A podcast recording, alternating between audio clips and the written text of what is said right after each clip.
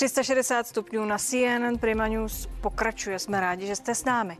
Co jsme pro vás dál připravili? Podívejte se. Všechno, co jste právě řekl, je podvrh a výmysl. Garantuji vám, že je to podvod a výmysl. Tak odpověděl Aleksandr Lukašenko našemu kolegovi Matthewovi Čencovi ze CNN na otázku ohledně omezování lidských práv a násilí na oponentech v Bělorusku. Část exkluzivního rozhovoru s běloruským prezidentem Alexandrem Lukašenkem vám přinášíme v dnešních 360 stupních. V říjnu si zvolí Akademický senát Univerzity Karlovy nového rektora. Kdo nahradí Tomáše Zimu a jak on sám zpětně hodnotí své výroky ohledně pandemie a další začátek akademického školního roku v covidu. V jaké kondici předá naší nejprestižnější univerzitu? Zeptám se ho.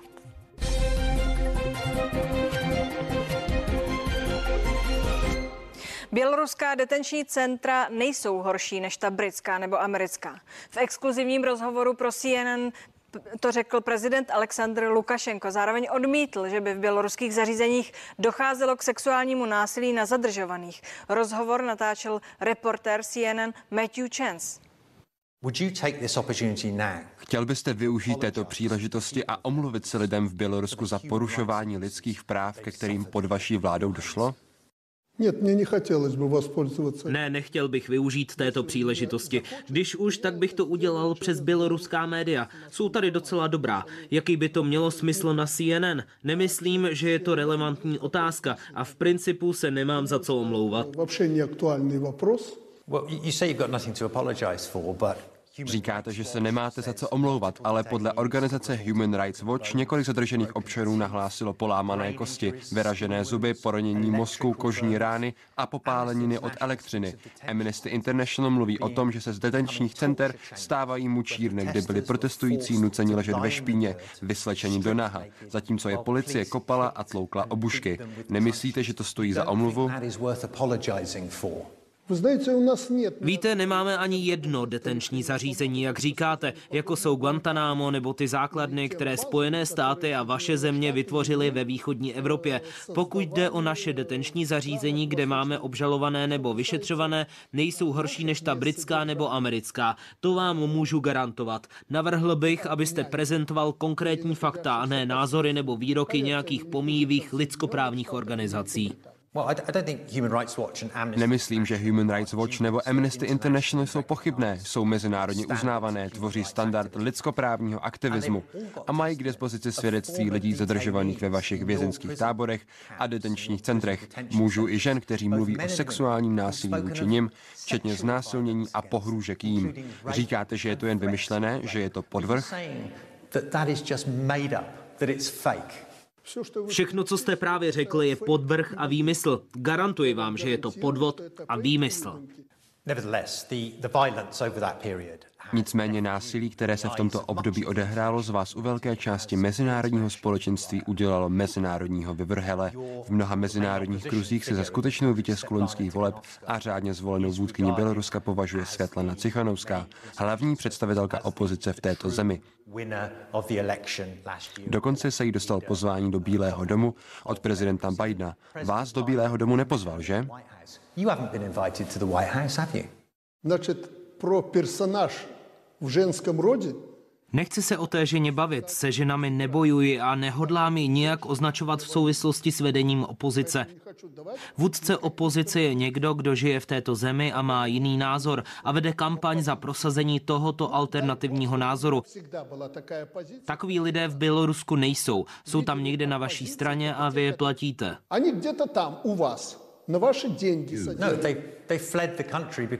Ne, utekli ze země, protože se tady báli zůstat. Lidé, kteří zůstali, byli uvězněni a zavřeni na 10-11 let kvůli svým opozičním aktivitám. A vy víte, že to tak je. Слушайте, no jestli vy revolucionér, Podívejte se, pokud je někdo revolucionář, zapojil se do revoluce a navíc se tu snaží vyhrát bleskovou válku financovanou ze zahraničí, musí být připraven na všechno. A co hrozba, ze které jste aktuálně obvinován, že ohrožujete hranice Evropské unie?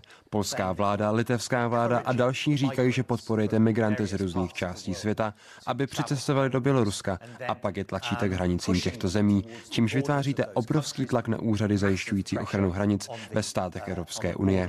Přijímáte plnou odpovědnost za uprchlickou krizi, která v současnosti probíhá na bělorusko-evropských hranicích? Máte nějaký skutečný důkaz o tom, že ty lidi tlačím k polským hranicím? Ne, nemáte a nemůžete mít.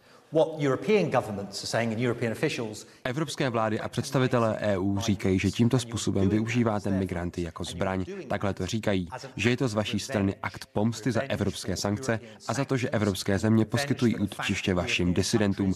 Co na tuto kritiku říkáte? Vy mě jako za bezumce štětajte. Máte mě za blázna? Moje země se nachází ve střední Evropě a je to malá země. Jak by 10 milionů lidí mohlo něco diktovat půl miliardě lidí? Nikomu se mstít nehodlám. A Jiří Just, spolupracovník CNN Prima News v Moskvě je s námi. Dobrý večer, Jiří. Dobrý večer vám. Jaký na vás ten rozhovor dělá dojem? O defenzívě asi nemůže být řeč. Vzhledem k tomu, že já se věnuji eh, ruské a vůbec sovětskému prostoru, tak eh, retoriku pana Lukašenka znám. Znám i retoriku ruského režimu, takže mm, samozřejmě se to dá klasifikovat jako eh, typická propaganda, kterou slyší obyvatele Běloruska mm, vlastně 24 hodin denně. Ale já si myslím, že ten rozhovor byl výborný eh, z toho hlediska, že eh, kolega z CNN konfrontoval Alexandra Lukašenka se všemi obviněními, vůči, kterému, vůči které, jsou, které jsou vůči němu vzneseny ze strany západu a lidskoprávních aktivistů.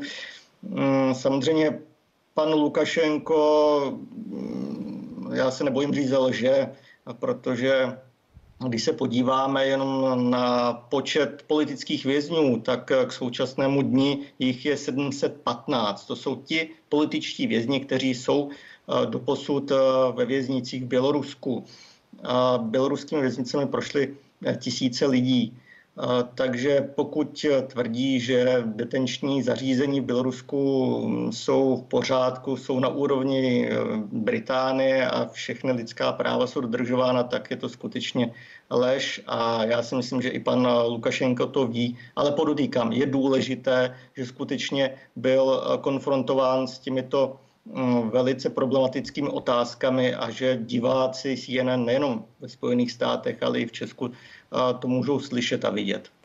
V Bělorusku jsme po volbách viděli rozbouřené ulice, v úterý aktuálně další vraždu IT zaměstnance americké společnosti zastřeleného doma tajnými službami.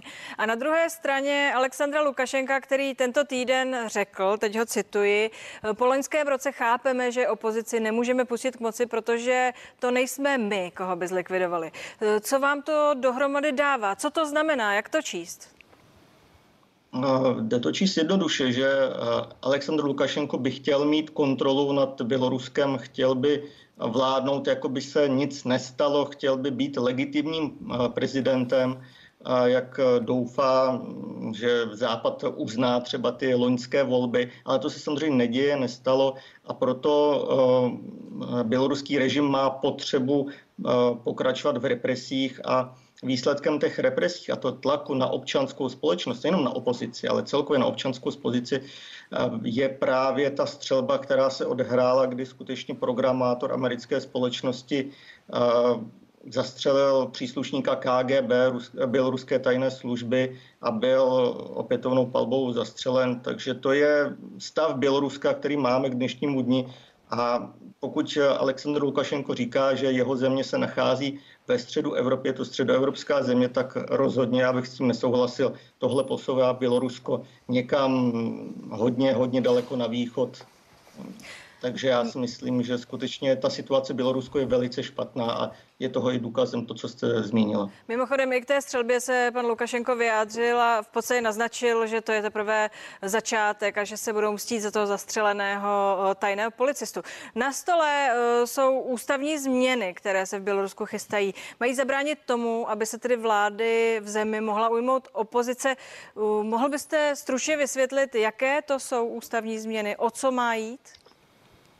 A oficiálně ty ústavní změny byly skutečně iniciovány po protestech eh, v loňském roce. Zatím přesný, přesné znění té nové ústavy není známo. Ví se o tom, že by eh, prezidentovi by mělo být zamezeno vydávat dekrety. To bylo umožněno vlastně běloruskému prezidentovi změnou ústavy nebo respektive referendem v roce 1996. Mm, také by měla být zřízena lidskoprávní obhájce, tudíž ombudsman. Eh, prezident by mohl kandidovat jenom na dvě funkční období a tak dále, tudíž by to mělo být eh, standardní eh, Evropská ústava, ale je třeba si uvědomit, že referendum bude provádět volební komise, která je pod, kontrolem, pod kontrolou Lukašenkova režimu. Dál bude vládnout parlament, který vlastně má v kapse Lukašenko a vláda bude také, eh, řekněme, jmenována a form, uh, utvářena Lukašenkem. Proto si nemyslím, že skutečně se něco změní. A pokud bude zřízeno úřad ombudsmana, tak to je maximum, co možná dostane opozice. Ale opět musím zdůraznit, že i ten ombudsman bude podřízen Lukašenkovi. Takže jde čistě o formální změny. V každém případě to panu Lukašenkovi poměrně eh, trvalo, ten slib, který eh, dal, že ty ústavní změny provede. Kreml na něj tlačil. Myslíte si, eh, že hraje o svoji další pozici, že to zvažuje, že i to referendum je potřeba dobře připravit? Já nepochybuji o tom, že to referendum proběhne tak, jak si pan Lukašenko přeje, tudíž 80% voličů v únoru prohlásí, že si přeje ty ústavní reformy, to už jsme viděli i na předchozích referendech, které se konaly v Bělorusku.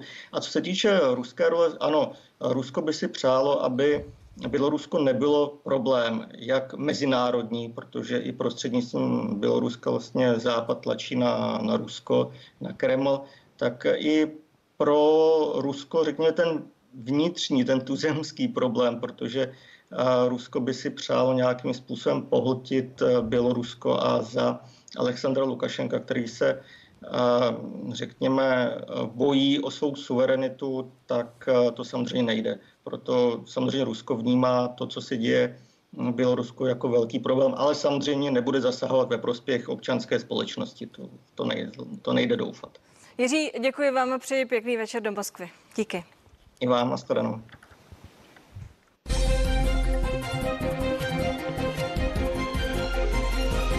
Pozvání do 360 stupňů přijal rektor Univerzity Karlovy Tomáš Zima. Dobrý večer. Dobrý večer vám i divákům. Pane rektore, začal akademický rok.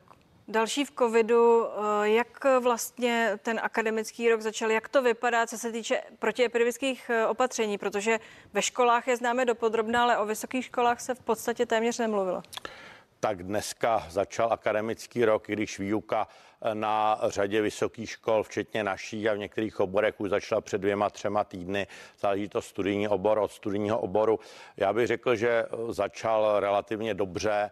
Eh, výuka v seminární, praktická probíhá, bych řekl, při zachování hygienických opatření. Eh, velké přednášky jsou nahrazeny distanční formou, takže my tomu říkáme hybridní podzim, eh, který už jsme se, bych řekl, velmi naučili a od konce srpna s fakultami už se spolupracujeme a mají metodiku, máme dostatek licencí třeba na Zoom a další, tak aby se studentům, učitelům a všem dostalo těch distančních prvků prvků. Eh, probíhají i eh, imatrikulace na řadě fakult eh, ten rok já věřím, že už bude dobrý a to jak díky očkování v populaci, kdy i řada studentů a vím třeba, že na některých lékařských fakultách si dělají analýzu až 90% studentů je očkovaných, takže já se nebojím a věřím, že ten eh, podzim i tento akademický rok už bude mnohem, mnohem normálnější a studenti jsou rádi, protože a učitelé taky, protože když si s někým povídáte, je to jiné, než prostě když mluvíte a máte máte přednášku do monitoru. Já bych se zajímal ještě o ty studenty lékařských fakult. Řada z nich se totiž vrací zpátky do školy po té, co vypomáhali při tom covidu. Jak to ovlivnilo, respektive ovlivní jejich studium? Mají nějaký speciální přístup, speciální podporu nebo to nepotřebují? Tak samozřejmě ta určitá speciální podpora nebo některé záležitosti ohledně uznávání praxe, to probíhalo, bych řekl, v tom minulém akademickém roce i v tom předminulém, kdy medici a bylo jich několik tisíc, eh, jak na univerzitě, tak na jiných eh, lékařských fakultách v České republice, takže jsme se tam snažili, aby třeba ta, eh, ty praktické dovednosti a ta praxe, kterou získávali v té pandemii, byla započítána, prodlužovala se zkouškové období a to na celé univerzitě univerzitě. Eh, vlastně se zkoušelo do poloviny září během letních měsíců, eh, takže ty určité výhody tady byly, ale nikoli ve sledování těch podmínek. Já si myslím, že ta pandemie a to zapojení mediků ukázalo na jedné straně jejich odpovědnost a nejen mediků, byli to určité žáci pedagogických škol v dalších oborech, které šli vypomáhat s doučováním do sociální zařízení podobně, studenti farmacie do lékáren a, a mohl bych jmenovat eh, dále, takže eh, jim to ukázalo tu praktickou část medicíny, na což někdy studenti že hrají, že eh, při té výuce na to třeba není takový čas, takže já jim chci poděkovat a myslím, že to ukázalo jim tu medicínu v té, v té praxi, v té náročnosti, která byla samozřejmě pro všechny zdravotníky. A teď mi řekněte, kdy se ukáže, jak ti noví studenti, ti, kteří se dostali po tom roce a půl nestudia, ti bývalí maturanti, první a pak druzí, kteří přišli, eh, jak se ukáže, v jaké kondici jsou oni. Myslím tím, co se vzdělání týče, myslím tím těch návyků a všeho kolem. Tak eh, já myslím, že to ukáže třeba tento akademický rok, kdy se... Na... Očekáváte, že s tím může být problém? Já věřím, že ne, že mladí lidé jsou velmi flexibilní a kreativní. Může to samozřejmě někdo může mít, bych řekl, už určitou fobii ze setkávání a z toho, jak vlastně třeba někdo byl eh, více než rok v izolaci. Ono to neplatilo pro studenty medicíny, ty měli výjimku a vlastně tam ta výuka probíhala i v průběhu té pandemie, takže eh, to bylo pozitivní, ale eh, samozřejmě dohnání těch praktických dovedností v laboratorních technických oborech, tak to třeba bude, bude tento rok trvat, ale já věřím, že se to navrátí, Víte, navrátí brzo. Mluvila... Má strach spíše o studenty třeba základních škol, eh, kde třeba mm, ty některé návyky, které eh, jim ten učitel ukáže, eh, je jiné než třeba rodič, který nemá ty didaktické schopnosti a podobně. A také je velmi různost kvality škol a přístupů v České republice. No, tam já jsem právě mířila, jestli ti, kteří přišli do prvních ročníků na univerzitu, budou tím nějak výhledově poznamenáni, protože se spekulovalo o tom, čím ten covid zaplatíme a že to bude právě eh, díra v tom vzdělávání, která vznikla všem stejnou měrou. Ono to ukáže se v průběhu času, tak jestli je teďka nám studenti nastoupili v tomto týdnu, tak aby jsme si za týden udělali obrázek, to je velmi brzo. Já myslím, že nějaká tu zkušenost může za ten první semestr, to znamená někdy v lednu, v únoru. Eh, my samozřejmě nějaká data od studentů budeme sbírat, budeme si jim ptát, co chybí. Já si myslím, že eh, deficit bude v praktických dovednostech a to jak na úrovni odborného školství, eh, technického vzdělání, přírodovědného vzdělávání, protože ty studenti eh, vlastně třeba neměli rok laboratoře a máte jenom rok, berte, že magisterské studium jsou dva roky, a z toho rok a půl jste byli v pandemii. Tedy. Takže to, je, to ukáže pak trh práce, jak se zapojí, jak se ty znalosti do, dohoní. My samozřejmě jsme se snažili, aby to nejpodstatnější uh, jsme studentům nabídli. Uh, je zde samozřejmě možnost i prodloužení uh, studia bez vlastně poplatků, což bylo umožněno takovou tou pandemickou novelou vysokoškolského zákona, že snažíme se, aby ten deficit byl co nejmenší, což u těch vysokoškoláků bude snadno dohnatelné. U těch základních škol uvidíme, jak, jak se to projeví a věřím, že se to za několik za rok, za dva, že se to zacelí. Dělali jsme třeba letní kempy pro žáky základních středních škol, eh, které byly velmi oblíbené, pedagogové z pedagogické fakulty, z FTVS, kde tam byly eh, různé dovednosti a znalosti, takže, takže a takhle to dělala řada dalších univerzit. I byla tady podpora ze strany MŠMT, takže ta snaha tady je to, to dohnat. Když se vrátím k tomu covidu, eh, vy jste prošli s tou turbulencí, co se covidu týče, máte vlastní eh, bolestnou, dramatickou zkušenost. Přesto eh, jsem zaznamenala, že se v červnu říkal, že je tu 10 milionů pokusných králíků v rukou imunologů, matematiků a experimentátorů. Stále si to myslíte? No já v některých věcech ano, protože když vidíte názory, které jsou v teorii a v té klinice, bylo by dobré, kdybyste vedle sebe srovnali vyjádření respektovaných imunologů, lékařů a imunologů s teoretickým vzděláním, kteří se věnují velmi špičkové vědě v oblasti, vy řekl, té teoretické imunologie, tak je to něco jiného. Mě teďka velmi potěšilo, že někteří kolegové to, co jsem říkal o loni a předloni, že proděláním nemoci získáme kvalitní imunitu, protože to je to nejpřirozenější, co se děje, protože když získám nemoc, jakoukoliv eh, chřipku a jiné nemoci, tak si tělo vytvoří protilátky a nastaví si svůj imunitní systém.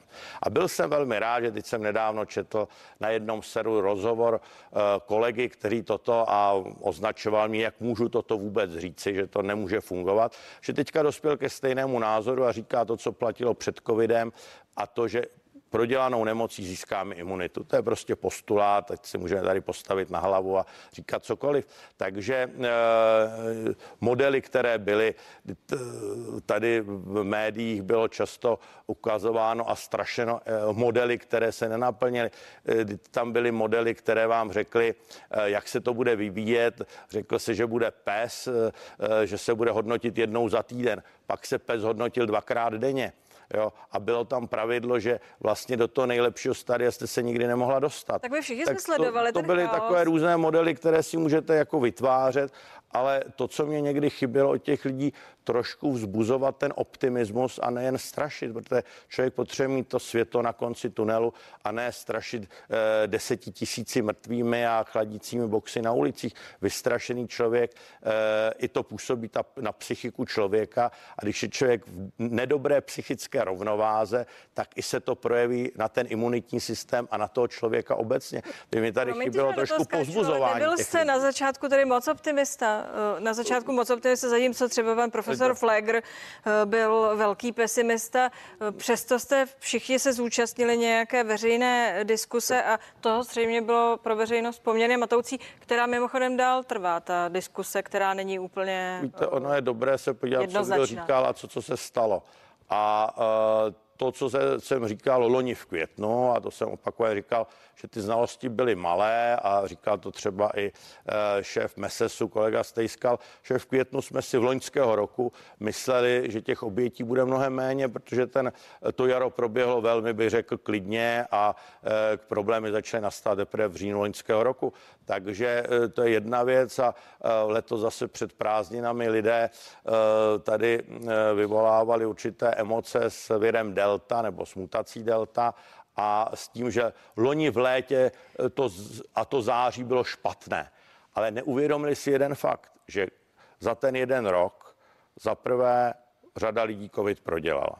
Za druhé, což je bych řekl už obrovský úspěch vědy, vědců v různých vědních disciplínách, ve velmi krátké době vznikly vakcíny a do prázdnin, respektive v průběhu prázdnin a od jara bylo velké procento populace naočkováno. Takže letošní září musí být a je jiné než to loňské. Mimochodem, vy jste protože... říkal jeden čas, že mladí lidé, a já jsem to chápala, že myslíte ty mladé, kteří právě vyrazí do těch vysokých škol, se očkovat ne, ne, nemají, nemusí, jeď eh, dají přednost těm starším. No jistě. A myslíte si, že to tak pořád? Uh... Stojíte si zatím, tak se zeptám. Ano, já jsem to řekl v době, kdy těch vakcín ještě nebylo dostatek. A já osobně považuji to za seriózní, že jestliže jsou lidé ve vyšším věku s různými komorbiditami rizikovou populací na nákazu, tak beru za slušnost, že mu to nabídnu. To znamená, když by mě bylo 25 a vedle mě by byl 60-letý člověk s cukrovkou, tak řeknu, oočkujte toho 60-letého, protože u něj je větší riziko než u mě byl dostatek vakcín, nech jsou očkováni lidé, kteří, kde vakcína je schválena, což je 12+. Plus. A to, že to funguje, ukazuje, ukazují třeba data, která mám z půlky září.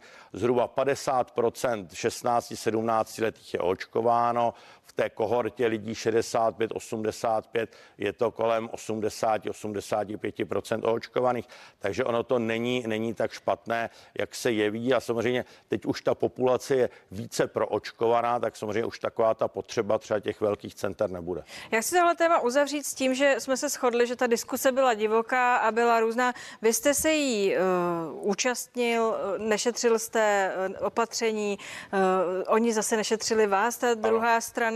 A Naskytly se otázky, jestli vlastně má rektor Univerzity Karlovy do této společenské diskuse takhle razantně vstupovat. Vy si myslíte, že ano, pak zřejmě. Tak se zeptám, proč?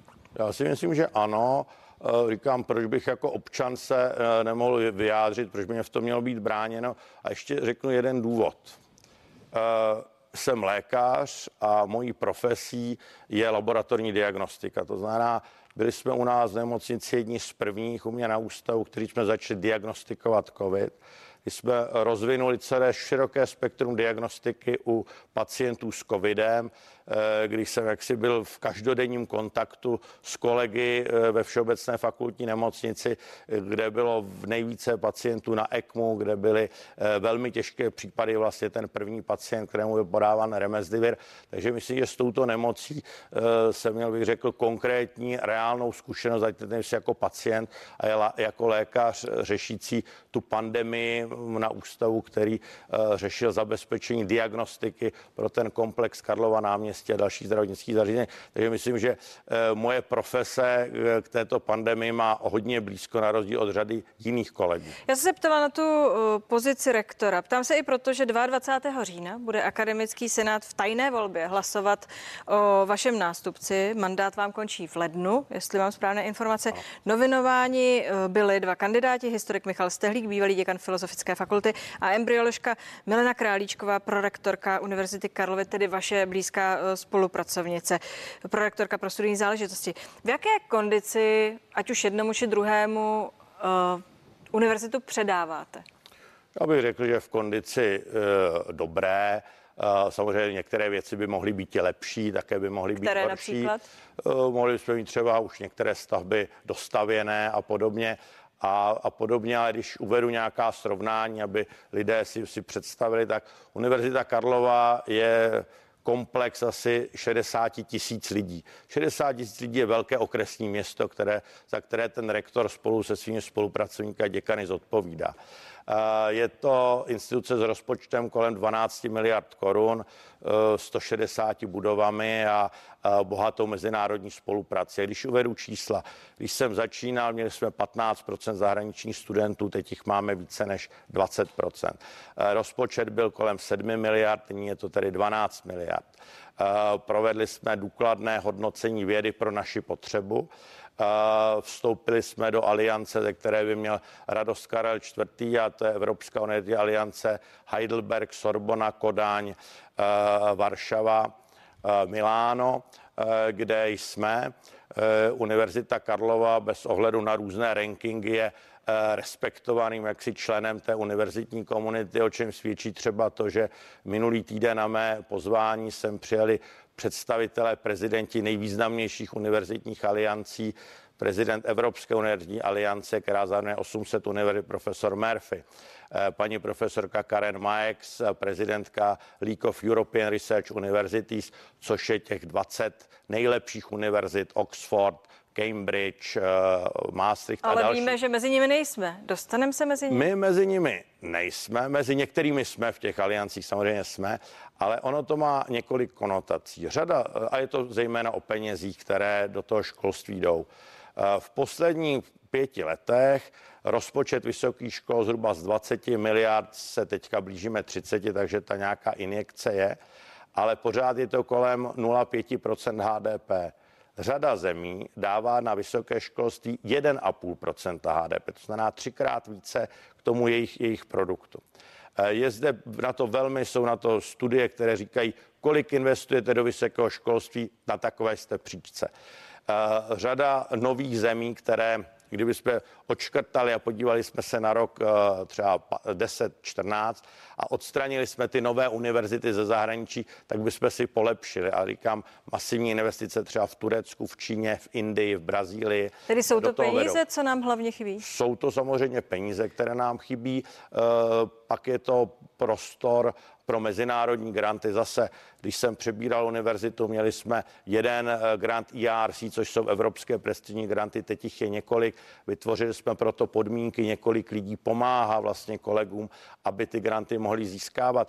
Takže ono, to, eh, ono je to celá řada věcí, které jsou a když bychom se podívali na Evropu, tak podle těch dvou rankingů jsme zhruba v Evropě 60, 80, podle Times Higher Education asi, asi 150, eh, takže ono to, eh, to je věc, kdy mé předsevzetí bylo být lepší, to se nepovedlo, tak věřím, že mi pokračovat tomu se to povede a budou mít proto podporu. Ten nervózní jste tajné volby, jakkoliv?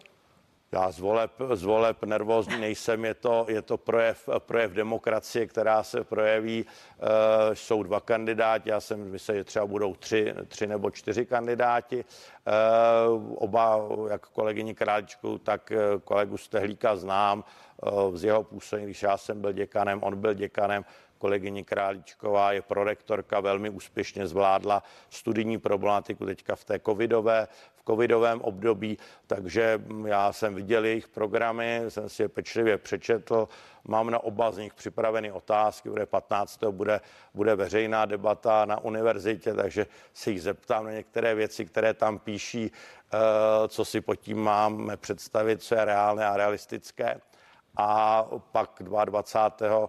Eh, Senát projeví svoji vůli. Tak budeme to všichni sledovat. Děkuji. Děkuji vám moc krát, že jste tu byl. Přeji vám hezký večer. Děkuji za milé pozvání a hezký večer vám i divákům. To je tento týden z 360 stupňů vše. Nenechte si ujít zprávy ve 22 hodin a Michal Půr se na vás bude těšit v pondělí. Na viděnou.